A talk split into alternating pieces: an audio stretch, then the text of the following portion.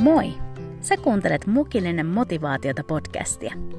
Mun nimeni on Niina Kiviniemi ja mä haluan kutsua sut seuraani aamukahville aina maanantaisin innostumaan, rohkaistumaan ja inspiroitumaan. Joten nappaa kuppi kuumaa ja istuhan alas. Tervetuloa!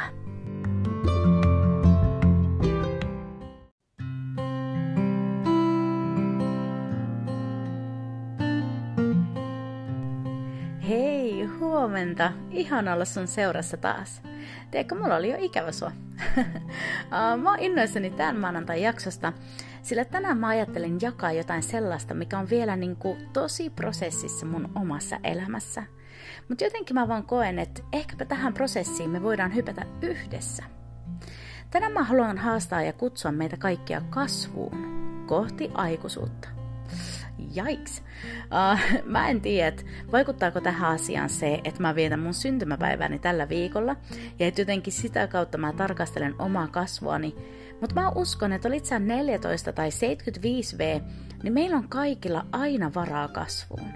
Sä et voi olla niin nuori, että et sä vois Jumalan maailmasta ymmärtää jotain ja sitä kautta kasvaa, tai liian vanha, ettei mitään kasvua voisi enää tapahtua.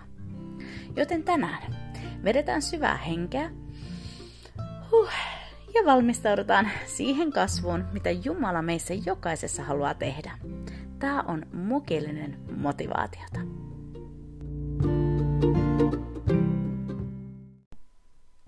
Viime viikot tai viimeiset pari kuukautta musta on tuntunut siltä, että Jumala on tehnyt jonkinlaista niin avosydänleikkausta mulle.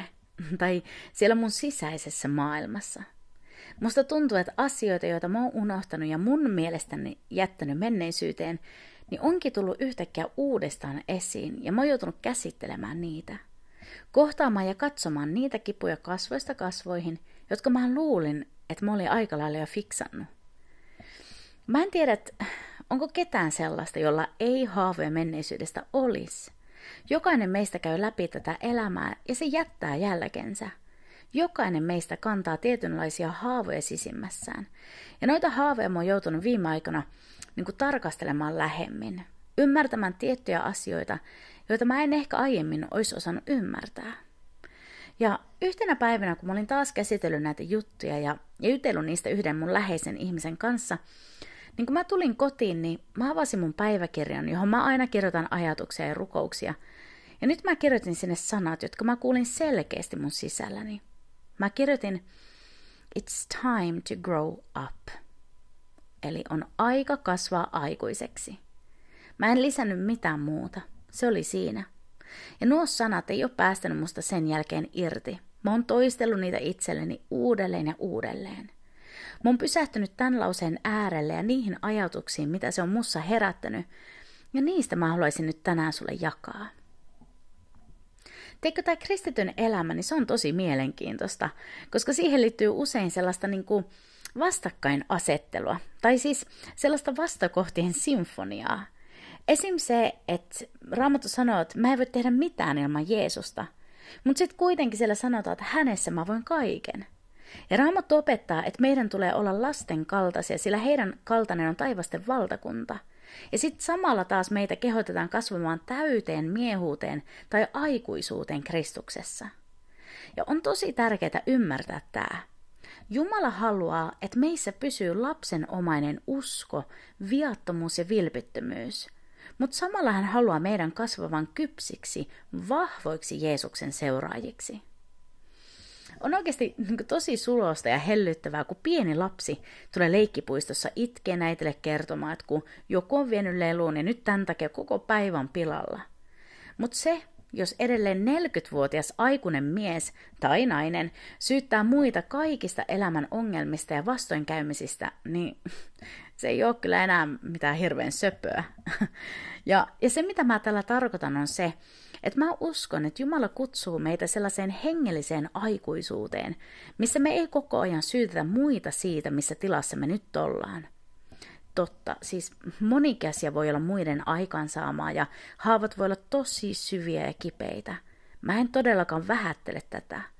Mutta sitten jossain vaiheessa tulee vaan se hetki, kun pitää päättää, että annanko mä jonkun toisen teon määritellä mut ja mun koko elämän – Onko se, mitä mulle tehtiin, se tarina, jonka mä aion kertoa aina, vai alanko mä muuttamaan sitä mun elämäni tarinaa?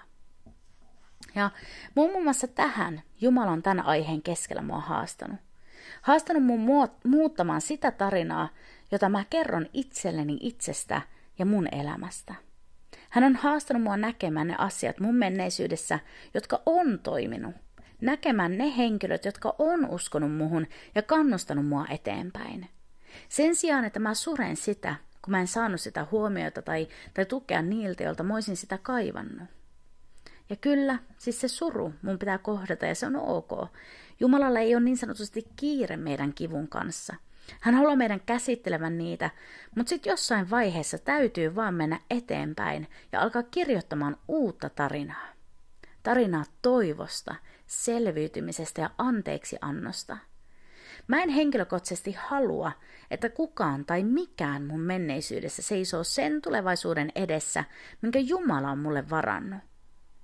Ja itse asiassa tästä mulle tulee mieleen raamatusta Johanneksen evankeliumin viidennestä luvusta yksi kertomus halvaantuneesta miehestä, joka makaa Petesidan lammikon tai sellaisen altaan äärellä. Raamattu kertoo, että hän on maannut siellä jo 38 vuotta, odottaen, että joku tulisi ja veisi hänet veteen, sillä aina aika ajoin sanotaan, että veteen laskeutui enkeli, joka kuuhutti sitä, ja kuka tahansa sitten ehti veteen ensimmäisenä, niin tuli terveeksi. Ja nyt kun Jeesus eräänä päivänä kävelee tuon miehen luo, niin Jeesus kysyy tältä mieheltä, tahdotko sinä tulla terveeksi? On mielenkiintoista, että Jeesus kysyy tätä, koska onhan selvää, että tämä mies haluaa tulla terveeksi. Eihän hän muuten siellä odottaisi vuoraan. Mun korviin tämä kysymys kuulostaa aivan niin kuin tämä kysymys olisi sellainen varmistaminen tältä mieheltä, että onko hän tosissaan halukas tulemaan terveeksi. Sitten tämä mies vastaa Jeesukselle näin. Herra, minulla ei ole ketään, joka veisi minut altaaseen, kun vesi kuohuu. Ja kun minä olen menossa, toinen astuu sinne ennen minua. Mitä Jeesus vastaa tähän? Hän ei jää säälimään tämän miehen tilannetta tai surkuttele sitä, vaan hän sanoo, nouse, ota vuoteesi ja kävele. Ja Raamattu kertoo, että heti mies tuli terveeksi, otti vuoteensa ja alkoi kävellä. Tämä jotenkin oikeasti puhuttelee mua. Kuinka usein me omien kipujemme ja menneisyyden haavojen keskellä ollaan just niin kuin tämä mies. Tai ainakin mä oon. Et voi, mä menisin kyllä eteenpäin ja kohti eheyttä, mutta ei ole ketään, joka veisi mua sitä kohti. Ei ole niitä, jotka uskoo muhun. Ei ole niitä, jotka raahais mut. Ja mä uskon, että Jeesuksella on myötätuntoa suoja mua kohtaan. Ei hän tälle miehellekään sanonut, että no ei tuo totta, että ei sun tilanne ole mikään. Mutta siis Jeesus tietää, mitä tuo mies voi hänen voimassa. Niinpä hän sanoo, nouse, hylkää se paikka, missä sä oot vuosikausia maannut, ja kävele eteenpäin. Mä en nyt tiedä, että onko tämä vaan mulle, mutta ehkä sä myös tarvit kuulla nämä sanat. Hei, on aika kasvaa aikuiseksi. Aika lopettaa se muiden syyttely siitä, missä nyt ollaan. Menneisyyteen me ei voida palata, mutta siitä voidaan alkaa eheytymään ja menemään eteenpäin. Jeesuksen kanssa me voidaan jättää se niin sanottu vuode, joka on pitänyt meidät halvaantuneina ja estänyt meitä etenemästä kohti hengellistä aikuisuutta, ja ottaa vastaan tämä Jeesuksen voima ja kutsu nousta ja alkaa kävelemään. Mä haluan tätä. Mä haluan kasvaa aikuiseksi. Olla lapsenmielinen mun uskossa ja monessakin asiassa, mutta kun on kyse mun eteenpäin menemisessä, kun on kyse Kristuksessa kasvamisesta, niin voi Herra, mä haluan lopettaa muiden syyttelyn ja ottaa itse vastuun tästä elämästä. Me ei voida kontrolloida sitä, mitä joku on joskus meille tehnyt, mutta me voidaan kontrolloida sitä, miten me nyt siihen suhtaudutaan ja kuinka kauan me aiotaan maata siellä lammikon luona odottaen, että joku tulisi hakemaan ja tekemään meidät, kaiken niin kuin meidän puolesta. Oi huh, mulla oikeasti ihan niin kuin vatsan pohjasta ottaa, kun mä edes puhun tätä. Koska mä tiedän, että tämä vaatii sitten ihan käytännön tasolla askelia mun kohdalla. Mutta onneksi mä en oo yksin, etkä oo sääkään vaan Jeesus on se, joka ottaa meistä niin sanotusti kiinni, ja hänen voimansa ansiosta me voidaan nousta ylös ja alkaa elämään sitä elämää, jonka hän on meille varannut. Mä rakastan näitä Paavalin sanoja Filippiläiskirjeen kolmannessa luvussa. Siellä Paavali kirjoittaa näin.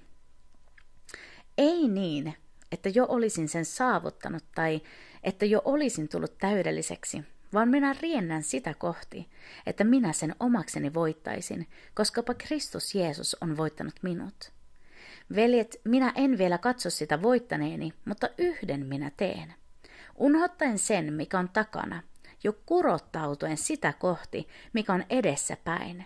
Minä riennän kohti päämäärää, voittopalkintoa, johon Jumala on minut taivaallisella kutsumisella kutsunut Kristuksessa Jeesuksessa. Nämä sanat, ähm, ne ei millään tavalla kuulosta passiivisilta tai laiskoilta. On kyse tietoisesta kurottautumisesta ja päätöksestä edetä tällä matkalla. Niin, siis tämä uskovan elämä on, ma, o, elämä on just sitä, se on matka. Ei niin, että me oltaisiin jo täydellisiä. Sitä me ollaan vasta sitten taivaassa. Mutta jo tässä ja nyt meitä kutsutaan elämään, jossa on jatkuvaa kasvua ja eteenpäin menemistä. Jeesus maksoi suuren hinnan meidän vapaudesta. Ei anneta menneiden sumentaa tai, tai jotenkin niin kuin vesittää sitä. Ja nyt mä toivon koko mun sydämestäni, että et sä ota näitä mun sanoja kevyesti, tai luule, että mä sanon tätä jotenkin välinpitämättömästi. Vain sä tiedät ne sun menneisyyden aiheuttamat haavat ja niiden syvyyden, ja vain mä tiedän ne mun omat.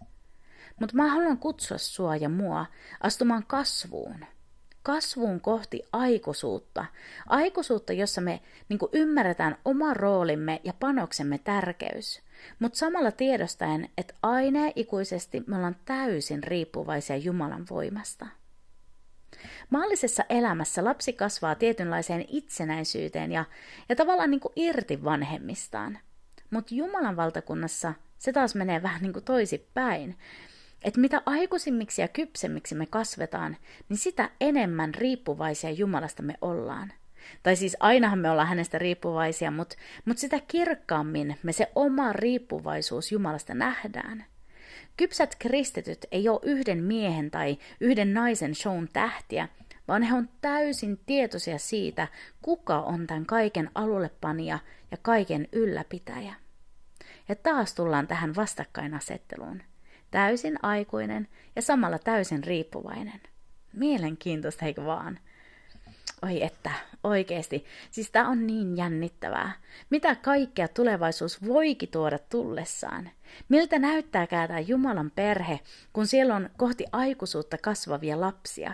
Lapsia, jotka ei osoittele toisiansa sormillaan ja syyttele toisia omista ongelmistaan, vaan lapsia, jotka on riippuvaisia isästään, kasvamassa aikuisuuteen ja samalla auttamassa muita heidän omassa kasvussaan. Mä ainakin olen valmis ja, ja halukas elämään eheämpää, kypsempää elämää Kristuksessa ja näkemään sen hyvän, minkä Jumala on mun eteen armossaan asettanut. Valmis antamaan anteeksi toisille ja myös itselleni ja valmis etenemään kohti aikuisuutta Kristuksessa. Yksi mun sellainen niin kuin motto tai tai enemminkin toive mun elämässä on tää, että mun sydän olisi vilpitön niin kuin lapsen, ja että mä olisin innoissani tästä elämästä niin kuin lapsi jouluaattona. Okei, okay, se innostuminen mun kohdalla, niin se ei vaadi ihan hirveästi työtä. Mutta sitten kuitenkin niin hengellisissä asioissa ja Jeesuksen tuntemisessa mä voisin olla ikäni edellä. Tämä on mun mielestä ihan hyvä tavoite. Ootko sä mukana? Ootko sä mukana kasvamassa aikuisuuteen Kristuksessa yhdessä?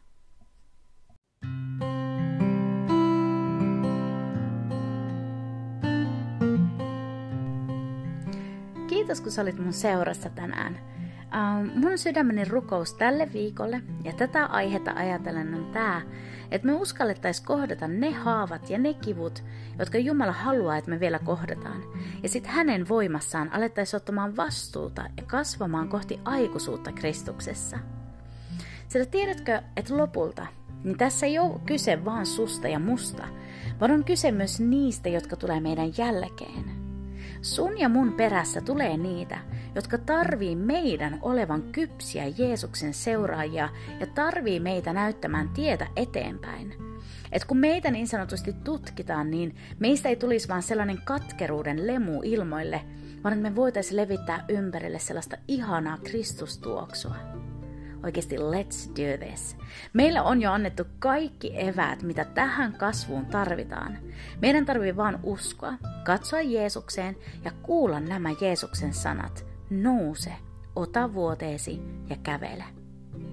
Hei, mä toivotan sulle oikein siunattua viikkoa. Mun synttäriviikkoa. Whoop, whoop. ja hei, me palataan ensi viikolla taas mukilliselle motivaatiota. Moikka!